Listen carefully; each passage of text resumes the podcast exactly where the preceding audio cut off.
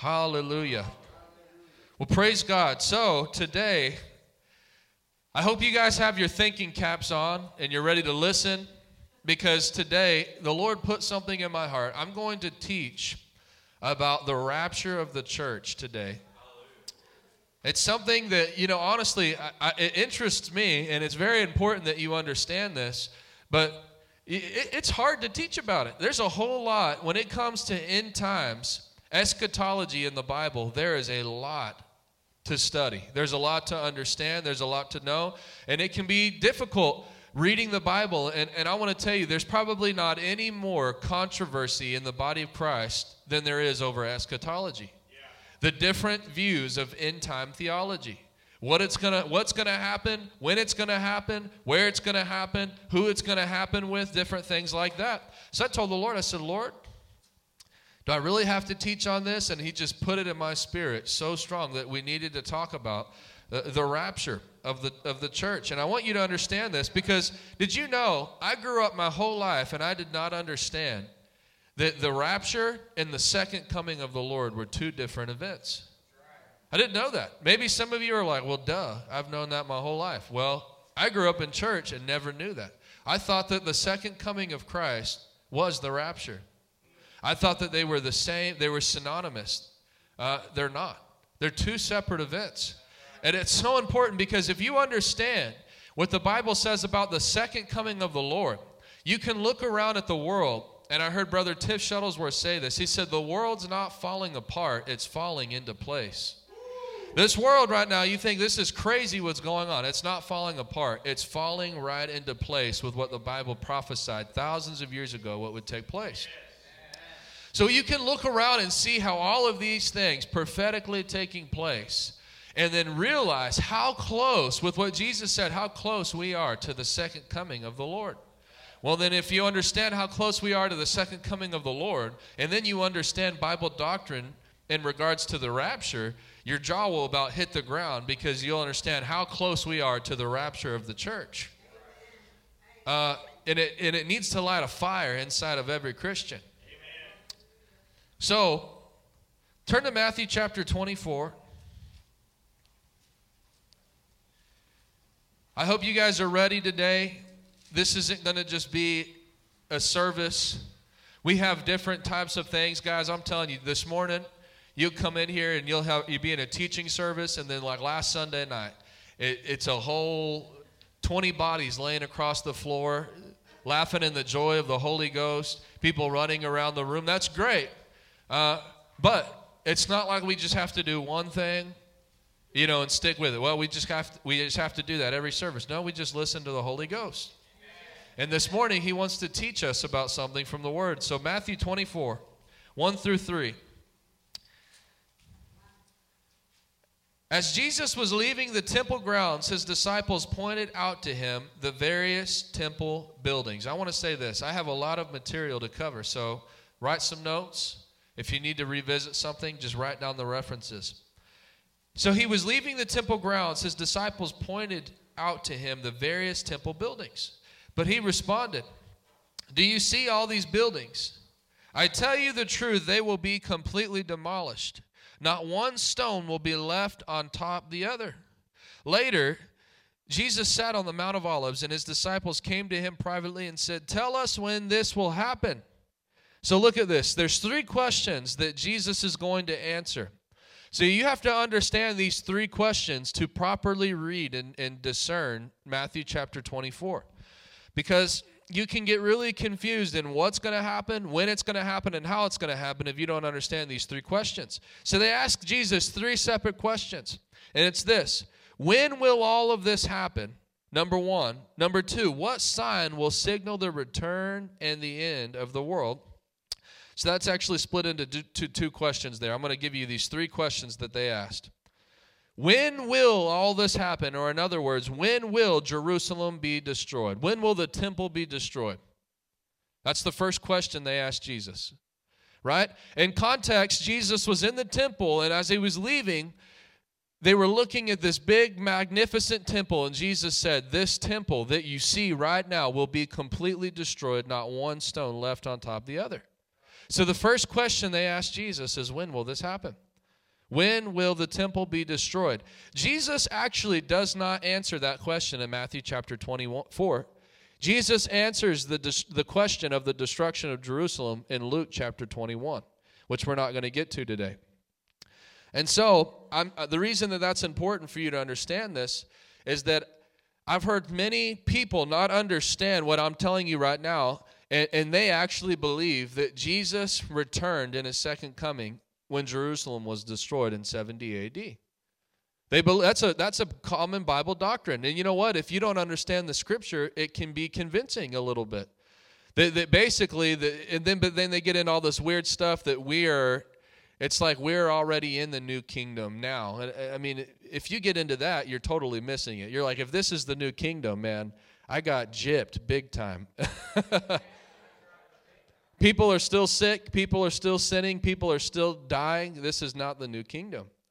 So obviously something's wrong with that type of thinking. That's not correct. It's because they don't understand that there's three separate questions. He addressed the destruction of Jerusalem and then the sign of his second coming, and then thirdly, what will happen in your second coming. So, the second question that they asked in verse 3 of Matthew 24 is, What will be the sign of your coming? So, basically, when you return, what, what, what, will, what will be happening on the earth as a sign to know that your coming is near? And then, number three, what will happen when you come? Jesus answers the second question, What will be the sign of your coming? in verse 4 through 26 of Matthew 24, and verse 37 through 39. And then what will happen when you come? Jesus answers that question in verses 27 through 31 of Matthew 24, verses 40 through 51 of Matthew 24, and then Matthew 25, 1 through 46. So basically, the entire chapter of Matthew 25 is answering the question of what will happen when you come again. If you guys can, this is a little echoey. Can you fix that for me? So I want you to understand this. This is going to be very pivotal for you to understand what I'm going to say to you today. In the Bible, there are two appearances of Jesus. Two appearances of Jesus. Number one, there is the coming of Jesus to the air, which is what? The rapture. So the Bible teaches that Jesus is going to return, but in the rapture, which we'll talk about that in a moment, what is the rapture? The rapture is the catching away of the saints. So the Bible teaches that Jesus will come, but he won't actually. Do you know that when, when the rapture takes place, Jesus won't step foot on the physical earth? His foot will never touch the ground. He will be in the air, and we will be caught up to meet him in the air. Hallelujah. So the Bible teaches that Jesus will appear in the air, number one. This is the rapture. Jesus comes in the air not to, uh, Jesus comes in the air to gather the saints. So the first scripture I want to read to you is 1 Thessalonians 4 13 through 17. I'm going to prove these two comings to you in the Bible.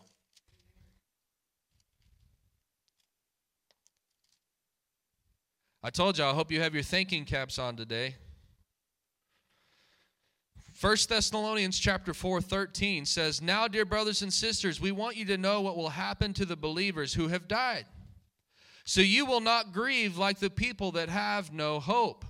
Y'all, I'm going to tell you, this is, I love this verse of Scripture. Believers' funerals should not be like the rest of the world's funerals. He says, You should not grieve like the rest of the world, the rest of the people that have no hope. For since we believe that Jesus died and was raised to life again, we also believe that when Jesus returns, God will bring back with him the believers who have died. We tell you this directly from the Lord that we who are still living when the Lord returns will, meet, will not meet him ahead of those who have died.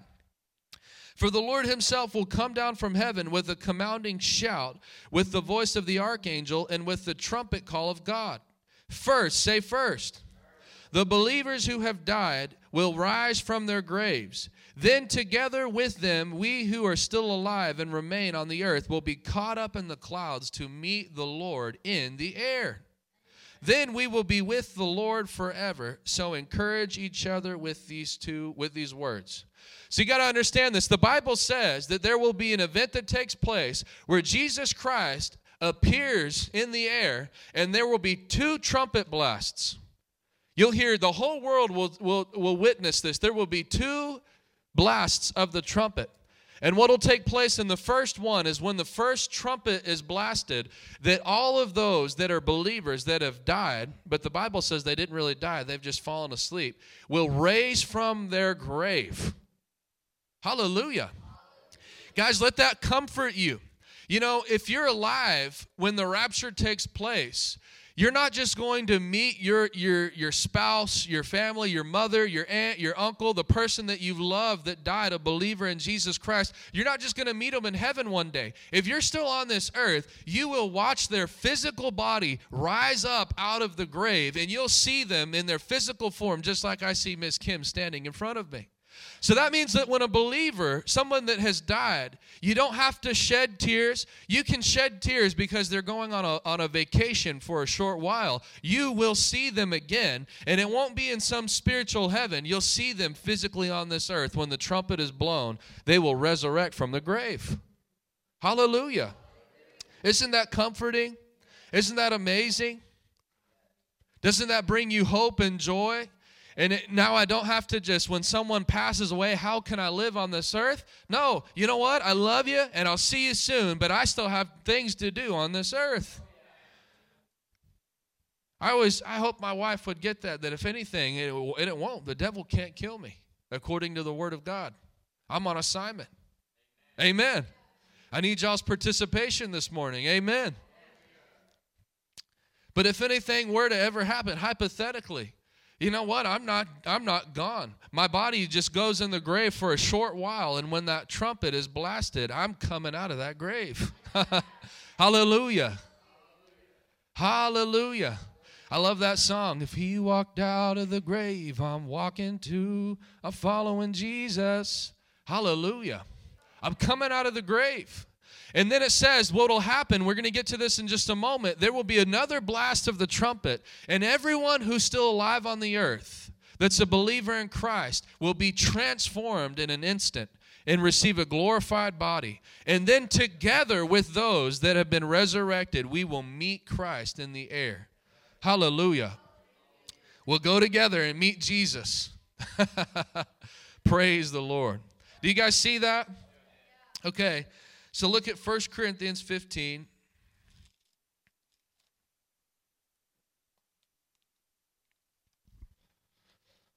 First Corinthians 15, 23 through 26. It says this, but there but there is an order to this resurrection. Christ was raised as the first of the harvest. Wow. Did you know that even God, we talk about seed time and harvest, even God, how I tell you that you cannot get anything from the Lord apart from seed time and harvest. I don't know if I really believe that. Really? In order for God to have a harvest of sons and daughters on the earth, he had to sow a son to get a son. Guess what? God didn't send an angel, did he? He sent his one and only son. You know why? Because if he would have sowed an angel, you know what he would have gotten? Angels. Jesus was the first harvest he, of the resurrected. But God sowed his one and only Son as a seed so that it would go forth and produce a harvest of sons and daughters. But look at this Jesus, it says there's an order to this resurrection. Christ was raised as the first of the harvest. Then all who belong to Christ will be raised when he comes back. Praise you, Lord Jesus. So this is also interesting. We can understand what will that look like? Well, basically when we're raised and we're transformed into our glorified bodies, we're going to be just like Jesus was post resurrection. When they saw Jesus and, and res, after he had resurrected from the grave, they Thomas touched his body. They touched the holes in his hand and in his side. He ate with them. In fact, he appeared to them on the shore and he cooked them breakfast, right? So he wasn't just some spirit floating around. He was physical, but yet it says that he walked through the wall and appeared where they were sitting. So how does that happen? He was physical, but he was not like third dimensional. He was he was greater, he was a greater dimensional being. So that basically shows you Jesus was the first harvest. He was the picture of what me and you will be like when that trumpet blows. I'll, you'll, you wonder, will I be able to recognize people in heaven? Yes, you will. You'll look like you, but you'll look like a perfect version of you that was never touched by illness, never touched by age, never touched by stress or work. You'll look glorified. You'll look beautiful. You'll look amazing. Hallelujah. Hallelujah. And that's the hope that we have that, you know what? Cancer is not from God, it's from the devil, and we have authority over it. But for whatever reason, either a lack of faith or uh, on, on one of the two parties, I, people pass away from it. But it, it, you know what? When that happens, you don't blame God and try to change His word. You stand firm on the word. No, I know this came from hell. I know that this wasn't your will. But I have this hope that when that trumpet blows, my brother, my sister, my mom, my, my father, my, my family member that passed away in Christ, they will be resurrected into glory. Hallelujah. They're not going to be eaten up, malnourished, deformed. They're going to look glorified. And I'll be able to touch them and hold them and, and see them and speak to them. Hallelujah. So, this is encouraging to me. Well, I don't grieve like other people grieve. And it says, after that, after Christ it says, will be raised when we, uh, then all who belong to Christ will be raised when he comes back. And after that, say after that. So after this trumpet is blown and this resurrection takes place, where we meet Christ in the end, after that, the end will come. When he will return Turn the kingdom over to the Father, having destroyed every ruler and authority and power. For Christ must reign until he humbles all of his enemies beneath his feet. And the last enemy to be destroyed is death. I'm going to give you a timeline. I'm not teaching on all of this this morning, but what will take place is the rapture of the Lord Jesus Christ, the seven years of tribulation. Immediately following the rapture will be the seven years of tribulation where the Antichrist rises into political and military power. You see this persecution of Israel. Uh, I'm not going to get into all of the other things that pertain to that. But after that seven years, Christ will come back in his second coming, physically return to the earth with the saints, where, where the, the devil will be put into captivity for a time, but there will be a, a thousand years on this earth. The thousand year rule and reign of Christ, where we rule and reign with him. I don't think people really understand this, but do you understand that in the parable of the three servants, Jesus gave them talents. And when they took what he gave them and multiplied it, when they were standing face to face with their master and he gave them their reward, he said, You've been faithful with little, now you'll govern 10 cities, five cities. He used the word cities. Wow, think about that. Did you know that in the millennial reign, we will rule with Christ on this earth? Not on a new, like some spiritual, no, on this planet we'll rule and reign with Christ. And you know what? You, you have a reward. You know what your reward will be? Cities. Hallelujah. I prophesy there will be governors in this room. That when you come back, you're not coming back and just as some slave and peasant. You'll have you'll have entire territories that you govern. Because it's your reward for what you did on this earth. Hallelujah, Lord. Maybe me, me and Kenneth Hagin will have to fight for governor over Texas. No, he's done. I'm just jo- totally joking right now. He blows me out of the water, that's for sure. But I still have a lot of life to live on the earth. Thank you, Jesus. But you think like that. I think like that. And that's what the Bible talks about. We don't live for this world. There's a heavenly prize that awaits us. Paul said, I'm not just shadowing boxing. I'm not just doing this for nothing. He said, I run to win the race. I want I run to possess the prize. What was the prize? It's the reward and eternity. And you guys know this, but uh, even when you study the ministry of Jesus, the parables, the one I just mentioned, the three servants, God's not a socialist. You know, everybody doesn't get the same thing in heaven. You know, the Bible says that at the believer's judgment, our life will be tried by fire, and that there will be some that will receive a reward for the things that they've done, and there'll be others that escape the fire They go into heaven, but like somebody barely escaping through the flames. They'll enter into eternity and they won't go to hell, but they'll have nothing to show for their life on this earth. And if you say, well, that sounds pretty good to me, man, that's a scary, scary place to live right there.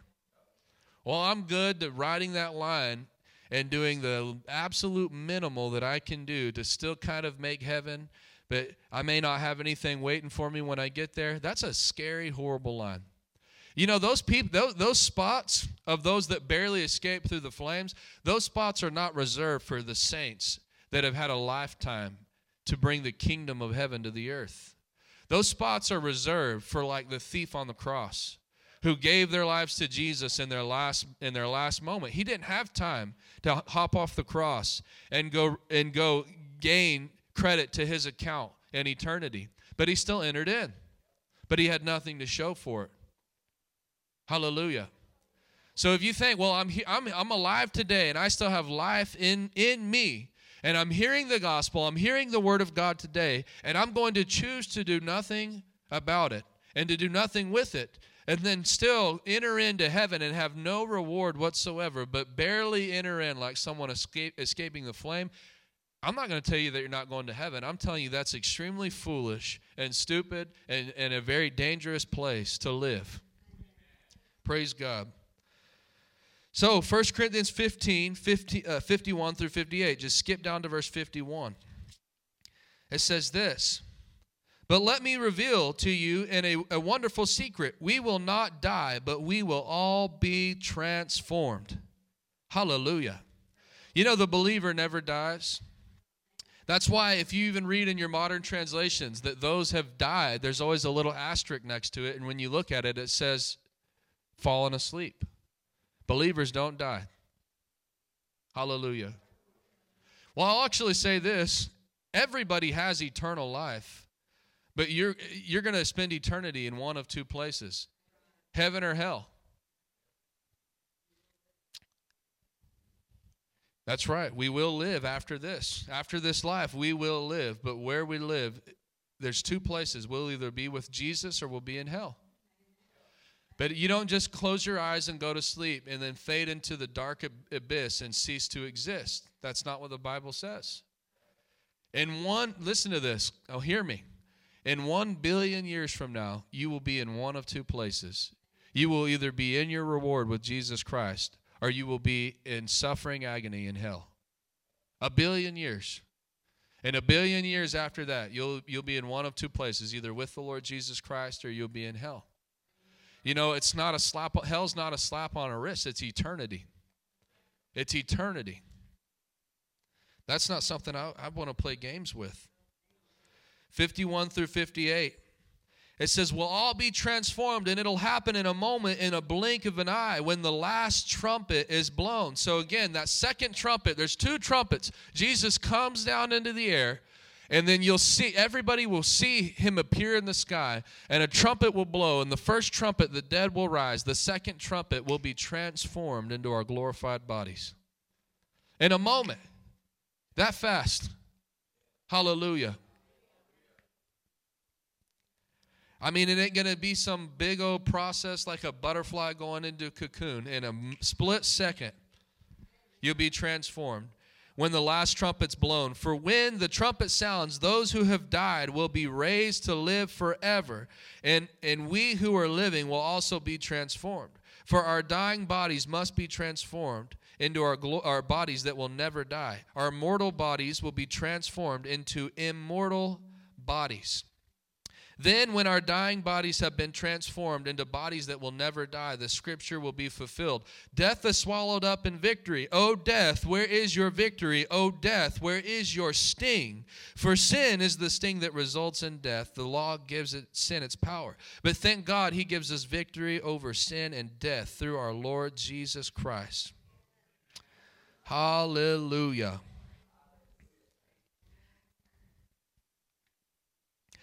Just a quick reference here. Second Thessalonians 2 1, it says, Now, dear brothers and sisters, let us clarify some things about the coming of our Lord Jesus Christ and how we will be gathered to meet him. So again, there's two appearances of Jesus. Number one, Jesus appears in the air. That's the rapture of the church. You see that? Now let's go to number two. The second coming. When the Bible talks about the second coming of the Lord, it's not talking about the rapture, it's talking about the physical coming of Jesus on this earth. And I'm going to show you this Matthew 24 3. So it's important that you understand what we just read in Matthew 24 to open the sermon that Jesus is answering the question not just about the rapture, but they're asking him about setting up his kingdom, the second coming of the Lord. Now, dear brothers and sisters, let's some, clarify some things about the coming of our Lord. Oh, I'm sorry, Matthew 24 3. Later, Jesus sat on the Mount of Olives. His disciples came to him privately and said, Tell us when this will happen. What sign will signal your return and the end of the world? The end of the world takes place in the final judgment after the thousand year millennial reign. That's the end of the world. Because when we rule and reign with Christ on this earth, this it's still this earth, it's still this timeline, it's still all of what we see here. Amen. So the second coming is the final battle. Jesus establishes his his physical kingdom where Satan will be judged, death will be thrown into the lake of fire. But let me continue here. Look at Jude 1 14 through 15. It says, Enoch, who lived in the seventh generation after Adam, prophesied about these people. He said, Listen, the Lord is coming with countless thousands of his holy ones to execute judgment on the people of the world. He will convict every person of all the ungodly things they have done and for all the insults the ungodly sinners have spoken against him. The point I want you to see here is the Lord is coming with countless thousands of the holy ones. You know who that is? That's us. That's us. That's why it's important for you to understand. If the second coming and the rapture were the same thing, how could that happen? No, apparently, that when he comes in the second coming, we will have already been with him and we come back with him. Hallelujah that Jesus comes back and, and, his anger and wrath is poured out on the earth, and we don't come back as angels floating around. We come back riding horses behind him to destroy the enemies of the Lord. Look at Revelation 19, 11 through 21. I'm going to read you just 10 verses here. Thank you, Jesus. So that's the important distinction that you need to make is in the second coming, we come back with him. Hallelujah. So get this we're raptured, we meet him in the air, we go into the third heaven with him in our glorified state, in our glorified body. The devil, the Antichrist, have seven years on this earth to do what he's going to do. And then Jesus Christ comes back, and we come back with him. And we kick that sucker out. We rule and reign on this earth with Christ for a thousand years, and then the final judgment takes place. Revelation chapter 19. You know, why am I preaching this? And I hope that you young people, the Lord really told me to preach this because I never heard this when I was your age. I never heard any of this. And people just live for this life. And this life is fleeting. It's it's here today, it's gone tomorrow. A day with the Lord is like a thousand years to a man. And get, can you imagine that? Francis Chan did a powerful illustration one time. He took a rope that was, I mean, that sucker had to have been a mile long. And he painted the very end of this rope.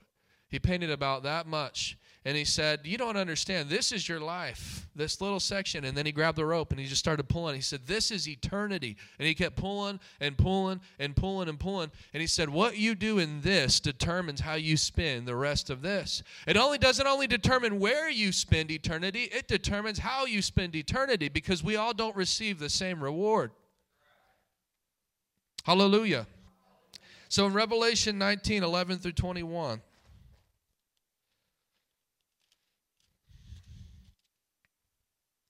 when I saw heaven open and a white horse was standing there, its rider was named Faithful and True, for he judges fairly and wages a righteous war. Who is that? Jesus. His eyes were like flames of fire. Praise God. And on his head were many crowns. And a name was written on him that no one understood except himself. He wore a robe dipped in blood, and, the, and his title was the Word of God. Well, who is the Word of God? Jesus. The Bible says in the beginning was the Word. The Word became flesh and dwelt among us. You guys understand this picture? Think about this. Jesus, he's not just some, you know, European looking guy with long brown hair, the, the, the soft and he comes back. He's got a robe dipped in blood. He's not coming back to play games. He wears a crown on his head. He carries a sword. his eyes are like flames of fire. And look, the armies of heaven, dressed in the finest of pure white linen, followed him on white horses. Praise God. That's us. From his mouth came a sharp sword to strike down the nations. He will rule them with an iron rod, and he'll release the fierce wrath of God, the Almighty, like juice flowing from a winepress. On his robe, at his thigh, was written this title King of all kings and Lord of all lords. When I saw an angel standing in the sun, shouting to the vultures flying high in the sky, Come, gather together for the great banquet God has prepared. Come and eat the flesh of the kings, the generals, and the strong warriors, of horses and their riders, and of all humanity, both free and slave, small and great. And it says, Then I saw the beast and the kings of the world and their armies gathered together to fight against the one sitting on the horse and his army. So get this who's the beast? The Antichrist. So this is this battle taking place where you have the person of the Antichrist waging war.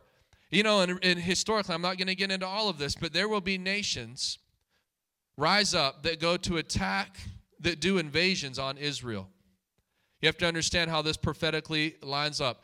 There will be nations that rise up, and that the Antichrist will, will be the leader of this alliance that attacks the people of Israel. And then their final attack, it says that Israel will look utterly defeated because they're the small little nation and they'll be facing the, the, the, an army of the, of the whole earth coming together to attack Israel. But before they can be defeated, the Lord appears and fights the battle. Hallelujah. And there you'll have the Antichrist, you'll have all these world powers, you'll have all these kings, all these high, mighty thinking people that are there to attack his people. And he just utterly, with the people of God, utterly appears from heaven and destroys all of them. Hallelujah. And the beast was captured, and with, with him a false the false prophet who did mighty miracles on behalf of the beast the miracles that deceived all who had accepted the mark of the beast and who had worshipped his statue. Both the beast and his false prophet were thrown alive into the fiery lake of burning sulfur.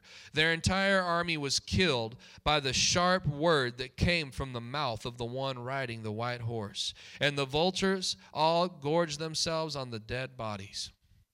You say, man, that's pretty morbid, but it's the reality of what's going to happen. Think about that. You know, Jesus, he's not going to have to strong arm the, arm the devil. You know, I don't think this battle is really going to look like Braveheart, where we're all running and fighting and swords. It says he, he, he destroyed them with the sword, the word that came out of his mouth. So think about all these high and mighty people that exalt themselves over the Lord, how strong they are, how fortified they are. The, the Antichrist and all Jesus does is speak the word out of his mouth, and they're all destroyed. Hallelujah. And we get to sit back with him and watch it happen. Praise God. Hopefully, this is encouraging to you. It is to me. I'm going to read you real quick Zechariah 14, 1 through 5. It says, Watch out, for the day of the Lord is coming, when your possessions will be plundered right in front of you. I'll gather the nations to fight against Jerusalem. That's exactly what I was just talking about. I'll gather the nations to fight against Jerusalem. The city will be taken, the house is looted, the women raped, half of the population will be taken into captivity, and the rest will be left among the ruins of the city. Then the Lord will go out and fight against those nations as he's fought in times past. On that day, his feet will stand on the Mount of Olives east of Jerusalem. That's where Jesus is, is coming down in his second coming. He's not coming to New York City. He will appear when he comes in the second coming and stand his feet on the Mount of Olives in Israel. east of Jerusalem. And it says, And the Mount of Olives will split apart, making a wide valley running from east to west. Half the mountain will move toward the north and uh, half towards the south. You will flee through this valley, for it will reach across Azal. Yes, you will flee as you did from the earthquakes in the days of King Uzziah and Judah. Then the Lord my God will come, and his holy ones with him. That's us. Hallelujah. Thank you, Jesus. Okay, now I'm going to tie some things together. Are y'all okay? I had to lay this foundation for you to understand scripturally the difference between those two events. You see those two different, they're very different, aren't they? In the rapture, the catching away of the church, and the second coming of the Lord. So when you're when you're building Bible doctrine and end time theology, you must make those distinctions because if you don't, you'll get messed up in what you believe. Matthew 24, 27 through 44. We're going to read this. This is how it shall be when he comes. Jesus answered the question, What will it be like? What is the sign of your coming? And then how will it be when you come? It's a paraphrase, but for us to understand. So he says this For as the lightning flashes in the east and shines in the west, so it will be when the Son of Man comes. Just as gathering vultures show that there is a carcass nearby, so these signs indicate that the end is near. Immediately after the anguish of those days, the sun will be darkened, the moon will give no light, the stars will fall from the sky, and the powers in the heavens and earth will be shaken. And then at last, the sign of the Son of Man is coming will appear in the heavens, and there will be deep mourning among all the peoples of the earth. They will see the Son of Man coming in the clouds of heaven with the power, with power and great glory. He will send out his angels with the mighty blast of the trumpet. They'll gather his chosen ones from all over the world, from the farthest ends of the earth to the heavens. Now, learn this lesson. I want you to see this in verse 32. This is going to be extremely important.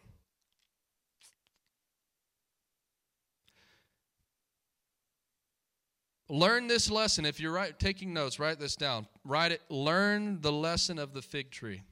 Verse 32. Learn this lesson from the fig tree. When its branches bud and its leaves begin to sprout, you know that summer is near. In the same way, when you see all these things, you can know his return is very near, right at the door. Verse 34 I tell you the truth, this generation will not pass from the scene until all these things take place.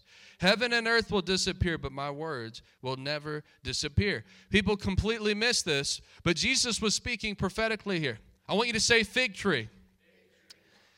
If you read scripture, the fig tree represents Israel. If you, I'm going to give you these references, and I'm not going to read these all to you, but in Hosea 9:10, in Jeremiah 24, and Jeremiah 8:13, and Micah 4 4, every single one of these references describe Israel as the fig tree. So think of that sign. When you see the fig tree bud, that's extremely important as a sign of the second coming of the Lord. So the fig tree represents what? Israel, the people Israel. So I'm going to give you, turn your Bible over to Luke 13, 6 through 9. I'm going to read you two quick passages. We've almost arrived, guys. We're almost there. Hallelujah. Luke 13, 6 through 9 says this Jesus told this parable of the barren fig tree. Who was this representative of? Israel. The people Israel. Jesus said, A man planted a fig tree in his garden, and he came again and again to see if there was any fruit on it. But he was always disappointed. Finally, he said to his gardener, I've waited three years, and there hasn't been a single fig. Cut it down. It's just taking up space in the garden. Say three years. What does this prophetically align with? The ministry of Jesus Christ. How long was he on this earth? How long was his ministry on this earth? For three years. The Lord planted this fig tree, which all throughout Scripture represents Israel. And what Jesus is saying is for three years, I've done signs, I've done miracles, I've done wonders, I've cast out devils, I've resurrected the dead. I've came again and again and again to see if this fig tree would bear fruit. Finally, the master says, Cut it down, it's taking up space. Jesus said, Sir, give it one more chance. Leave it another year. I'll give it special attention, plenty of fertilizer. If we get figs next year, fine. If not, then you can cut it down. Well, the fourth year, you know what happened historically? The fourth year, the, the church was born in the book of Acts in, the, in Jerusalem. Revival spread through Jerusalem where multitudes were getting saved. Signs, wonders, and miracles were being done. Special attention you know, it's actually funny. Think about the special attention. Jesus said, You'll do even greater things that I did. Did you know that in the book of Acts, in Peter's ministry in Jerusalem, they would bring their sick out and lay them on the, on the sides of the road so that his shadow could pass over them? And even as his shadow passed over the sick, they were being healed. Jesus never did that one time. Jesus never did that in Matthew, Mark, Luke, or John. That was a greater miracle Jesus had never done. His shadow never healed anybody that we have record of. So that was special attention. There was these miracles still taking place, a revival that happened in Jerusalem that started the church age. You see this? The master said, "But if it doesn't produce fruit, cut it down. Cut that fig tree down." Who's the fig tree? Israel. Let me show you Matthew 23. Are y'all getting this this morning? Matthew 23, 29 through 36. Man, you say, I don't know if I like all this. Well, you could have went to another church that would teach you seven lessons on how to make sure your cat has a proper flea bath.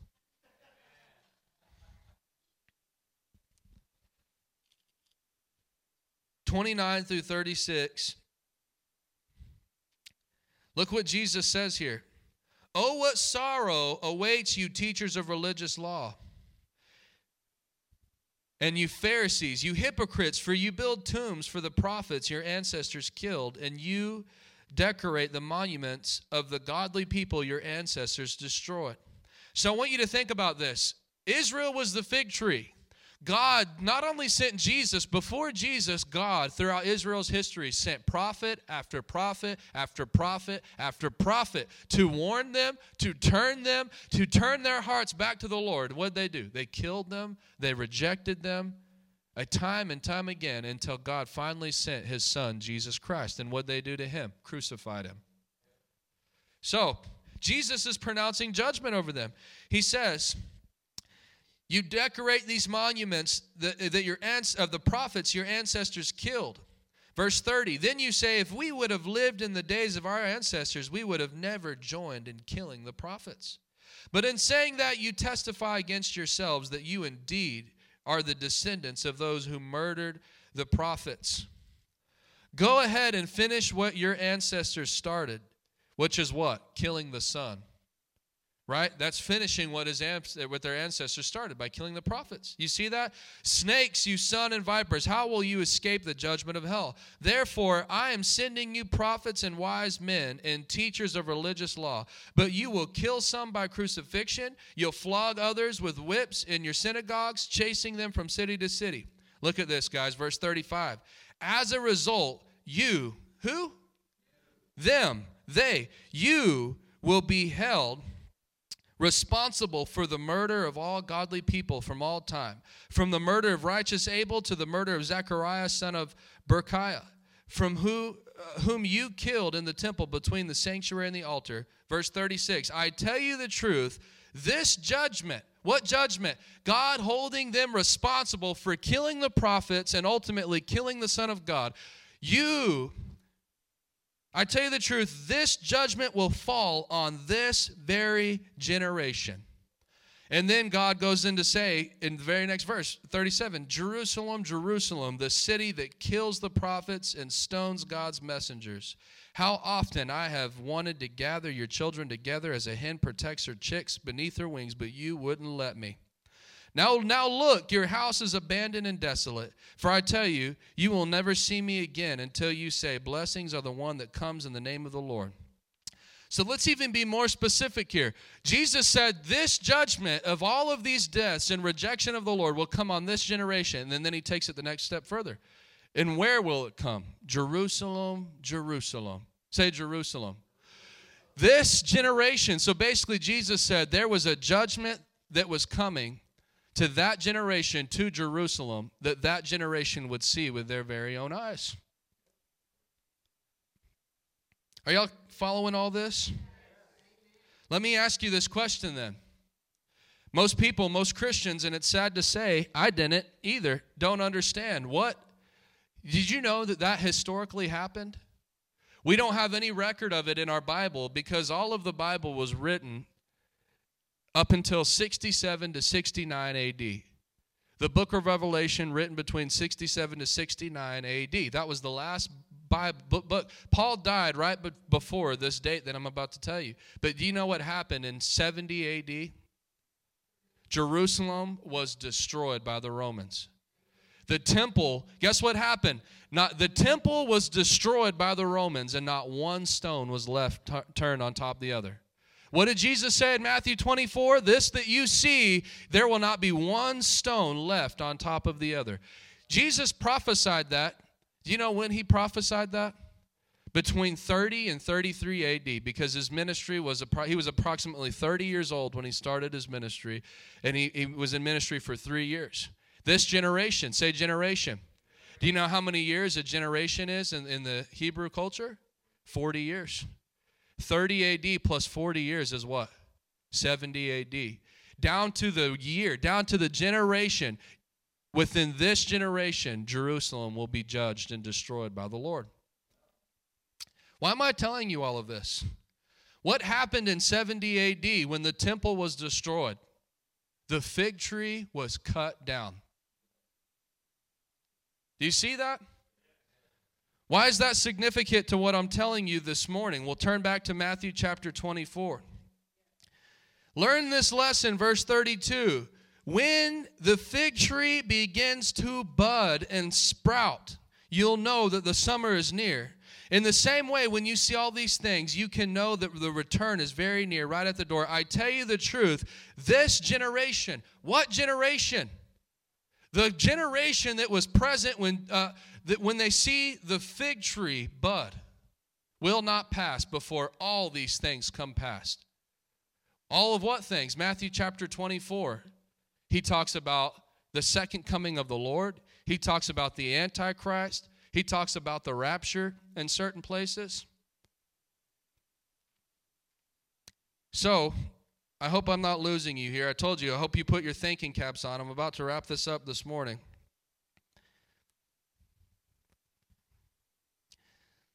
You know, you may not understand the significance, but did you know? So think about this. Jesus is saying that Jerusalem is going to be destroyed. The fig tree is going to be cut down. But when you see the fig tree, which is who?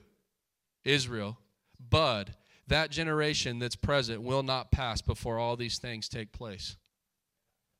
When did Jerusalem, when did Israel begin to bud? On May 14th, 1948, for the first time since Jesus spoke these words nearly 2,000 years ago, Israel was declared a sovereign nation. All throughout history, Israel had always been dominated and governed by another world power. And for the first time in, in its history since Jesus even spoke these words, Israel in 1948, May 14th, was declared a sovereign nation. Guess what happened? Jews from all around the world began to flood back to their home country. For the first time, the, the Israelites, the tribes that had been scattered, begin to return back home, just as the Bible prophesied. Guess what? The world's not fallen apart, it's fallen into place. So the fig tree began to bud in 1948. Well, let's take it another step forward. Did you know that in 2017, President Donald Trump declared Jerusalem as the capital once again of Israel? Did you know that when Jesus Christ, that had to happen, when Jesus Christ returns, Jerusalem will not only be the capital, the headquarters of Israel, it will be the headquarters of the entire planet. But it couldn't be the headquarters of anything until it was first restored. In 2017, Donald Trump restored Jerusalem as the capital of Israel. You know, it happened in December of 2017. Get, get this. May 14th of 2017, the United States officially recognized it. Why is that date significant? May 14th, 1948 was when it was birthed as a nation once again. 70 years later to the day, Jerusalem was restored as its capital.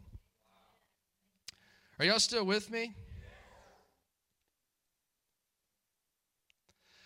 So you need to understand this. Understand the lesson of the fig tree. What am I trying to get at? That was, how many years was that? 70? I had it written down. 74 years is where we're at right now. 74 years since the, since the fig tree began to bud. We'll go ahead and read all of Matthew chapter 24, where you see the second coming. Say the second coming. Is the second coming of the Lord the rapture? No, it's not. The second coming of the Lord's taught in Matthew 24, and he says that you shall see all these things take place when the, when the fig tree buds. That generation will not pass before all these things happen. If that was 74 years ago, how close are we to the second coming of Jesus Christ? Extremely, extremely close. Are you, are you seeing what I'm seeing here? Yes. Hallelujah. Now, this last verse, and I'm going to end with this Second Thessalonians 2.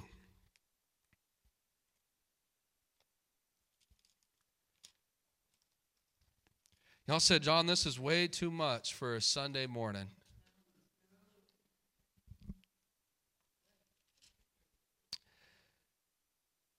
Second Thessalonians 2, 1 through 8. Now, dear brothers and sisters, let us clarify some things about the coming of our Lord Jesus Christ and how we will be gathered to meet him. Do not be so easily shaken or alarmed by those who say that the day of the Lord has already begun. Don't believe them, even if they claim they have some spiritual wisdom or revelation or a letter supposedly from us. Don't be fooled by what they say. For the day of the Lord will not come until there is a great rebellion of, uh, against God, and the man of lawlessness is revealed, the one who brings destruction. So again, the coming of the Lord, that's Christ coming in his physical kingdom. Two things must take place the great rebellion and the Antichrist revealed. You see that? So if those two things must, if if if the generation cannot pass before all these things take place, and that happened 74 years ago, and these two things must take place before he can come, the great rebellion and the revealing of the Antichrist. Where does that show you where we're at right now? Doesn't that give you some insight? What the heck's going on in the world? Why are they arresting pastors in Canada? Why are they trying to lock down the world and seize our money and make us take these vaccine passport things? You see this, you see everything being set right now for all of this just falling prophetically into place with Revelation chapter 13. So, anyways, so he will exalt himself and defy, every, defy everything that God, that people of God, I'm sorry, he will exalt himself and defy everything that people call God and every object of worship. He will even sit in the temple. Say the temple. This is extremely important. You know what? What the problem is with this right now? There's no temple in Jerusalem. You know why? It was destroyed in 70 AD. So, what must happen for this to prophetically take place?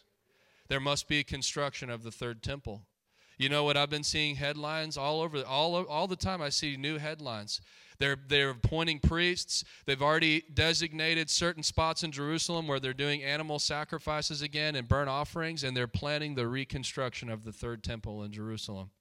Everything is prophetically falling right into place. I literally read an article. It was a priest, and he was standing there, and they had an animal tied down on this stone slab that they're already doing the Jewish Old Testament blood sacrifices again in Jerusalem. She said her weird chin started quivering. it says this He will even sit in the temple claiming that he himself is God. Don't you remember that I told you don't you remember that I told you about all this when I was with you? And that you know what is holding him back? For he can be revealed only when his time comes. He's talking about the Antichrist. Verse 7 For this lawlessness is already at work secretly. Say secretly.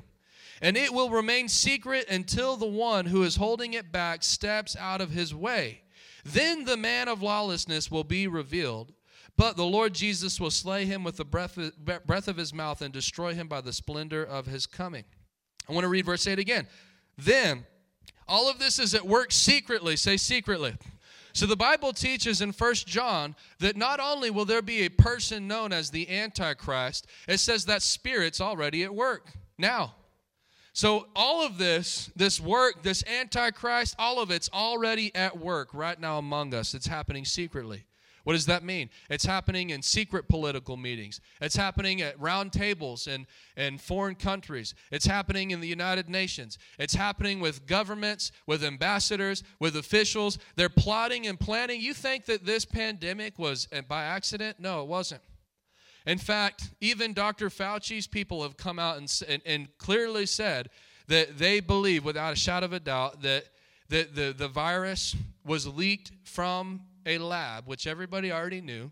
But do you remember back in 2020 that if you said that stuff, maybe not in Texas, but if you had any kind of political platform at all and you said that, they would remove your account from social media. They called Donald Trump xenophobic for saying that, that it came from Wuhan. It didn't come by accident, it wasn't a natural occurrence, it was leaked from a lab and they deserve to pay for it. That's what he said. Well, you know, you're you're a racist against Asian people. No, no, no, no. it's been at work secretly. I want you to say the restrainer. So, verse 7 this lawlessness has already been at work secretly, and it will remain secret until the one who's holding it back, or if you have another translation, your Bible might use the word the restrainer, steps out of the way. Then what happens when the restrainer steps out of the way? The man of lawlessness will be revealed. Who is that? That's the beast. That's the Antichrist. Will be revealed, but the Lord Jesus will slay him with the breath of his mouth. Here's my point say the restrainer. When you study this out, no, no, it's not the Holy Spirit because I'm going to prove the Holy Spirit must be removed and for the man to be revealed. So the, the Bible teaches that there's only three options that this could be. Number one, government.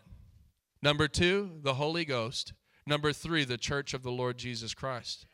Now let's ask this, let's break this down and think logically. Number one, will government be removed off of this earth? No, it won't. Revelation 13, everything the Antichrist does will be through government power. So government won't be removed off the earth. Number two, will the Holy Ghost be removed off of the earth? No, he won't because the Bible teaches that in the in, in the tribulation, people don't understand this. There will be 144,000 Jews saved from the 12 tribes of Israel. So the Bible says that nobody can call on the Lord except by the Spirit of God. So the Holy Ghost will not be pulled off of this earth. So that only leaves one logical conclusion, number three, which is what? The church of the Lord Jesus Christ, the catching away of the saints. Praise God. Now, doesn't it all make sense? The authority that Jesus said, I will build my church, and the gates of hell will not be able to stand against it. Luke 10 19, I have given you authority over all the power of the devil. The church is an authority over the devil. The devil, the Antichrist cannot come to fruition until the church is off of the earth because we're the governing force and power on this earth. And the devil will spend all of his energy trying to teach you how weak you are, how defeated you are. Uh, you know, just sit around worried about what they're planning, plotting and planning against us in Washington, D.C. Who cares? Who cares? You can't even bring your guy forward until we're gone. Hallelujah. Here's my point. So the church has to be removed, then the Antichrist will be revealed. Then seven years of tribulation will take place. Then the second coming of the Lord will occur. Now, listen to this. This generation that witnesses the fig tree budding will not pass until all these things take place. 74 years ago, the fig tree budded. So, how close are we not only to the second coming, How close are we to the rapture of the church of the Lord Jesus Christ? You know, the, the thing that's, that's crazy about the rapture is there's no signs of the rapture in the Bible. The Bible says that it'll happen, I mean, in a moment. In a moment. There's no indicators of, well, we know that the Lord's about to rapture the church because the Bible said this and this and this must happen first. There's absolutely no indicators. That means that it could happen tomorrow. We could be raptured. I don't believe that it will because I believe I could probably teach you a whole nother series this week on how the Bible prophesies end time revival before all of this takes place. A great outpouring of the Holy Ghost. One more mighty move of God on the earth before the church is raptured. Hallelujah. But here's my point. Here's my point. I just want to ask you, I, I taught all of this to ask you this one question Are we ready? Are we ready? You know, if you ask me, John, are you ready? Say, Well, am I excited? Yes. Am I ready? I'm not ready yet. And it's not because of sin in my life. I'm not ready yet because of the work that needs to be done on this earth.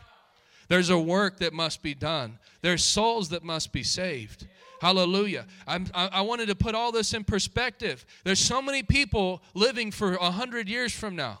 There's so many people that they won't do what God's told them to do because they're thinking about some plan that's 40 years in the future. Well, you, my friend, what if you don't have 40 years? What if we have three or four years left on this earth before we're gone? Can I tell you, Brother David King said something? He said, there's, there's a few things that you'll never get to do in eternity. One of them is win the lost. You, you only have the chance to win the lost on this earth. If you forfeit that chance, you'll never have the opportunity to lead anybody to Christ. Once that trumpet blows and we meet Jesus Christ in the air, it's done. Hallelujah. We enter into victory, but are we ready? what are we living for? What are we doing? What are we focused on? What matters? What are we prioritizing our time and our money and our efforts and our gifts? Why you ask the question, John, why are we having church? Why are we doing these meetings? Why are we going Sunday through Wednesday? Why are we at the farmers market setting up booth? Are you sick? Let us pray for you, preaching the gospel to people. Because it's God's will that none should perish, but all come to knowledge of the truth. And then Paul said, How can they hear unless someone tells them? And how can they tell them unless someone goes? How beautiful are the feet of those that carry good news, that come bearing good news. Hallelujah. We have a responsibility, not God, to win the lost. It's not God's job to win the lost. It's not an angel's job to, to, to win the lost and to preach the gospel. Jesus isn't preaching the gospel. We must carry the gospel forth on this earth. Hallelujah. If you ask me today, are we ready for, for the rapture? No, we're not. There's too much work to be done still. And you know what I am going to do is the Bible says, redeem the time for the days are evil. That means that you accelerate your efforts in a day. Hallelujah. How much would a church, you know, think about this the average church, if it met on one weekend service, uh, uh, uh, one weekend service a week, that's 52 services a year. Did you know as of today, if you've came to all of our revival meetings since January, this is our 31st service since January. We have gathered in here and met 31 times just since January. Praise God. You think about what, what is that? That's excel that's us redeeming time. We don't have time to do this 50 52 times or 53 times whatever it is a year. That's how many weeks. How many weeks are there in a year? 52 weeks in a year. Praise you Lord Jesus. Y'all, and that's what it's all about. These meetings we're doing, they're not just for you to come spectate, there's impartation. There's joy, there's anointing, there's gifts. There's so much that God wants to get in you. They're all designed to train up the saint for the work of the ministry. To go and take the gospel outside of these four walls, preach the gospel to all creation. Hallelujah. Father, I pray that this urgency gets in the hearts of these people today. Brother Tanner, I'm going to turn it over to you, so go ahead and come on up. Lord, I know I just taught the word. That's what you had me do today, is just simply teach what your word says. And I really trust that I don't even have to elaborate much more than what was already said, that your word produced fruit and that your word washed over these people, Jesus, you said that they were purified by the words that you spoke. Father, I thank you that the word went forth today and it just washed every person in here. They were washed with the word of God today. They received revelation, they received impartation from the Word of God. That even you've spoken to the hearts of some of them about things that must change, things they must give themselves to. Just a total redevotion of their time, of their efforts, of their life, what they're living for, and what they're willing to die for, Father. I thank you in the mighty name of Jesus for your word you released today. And in Jesus' name, everybody said, Amen. Amen.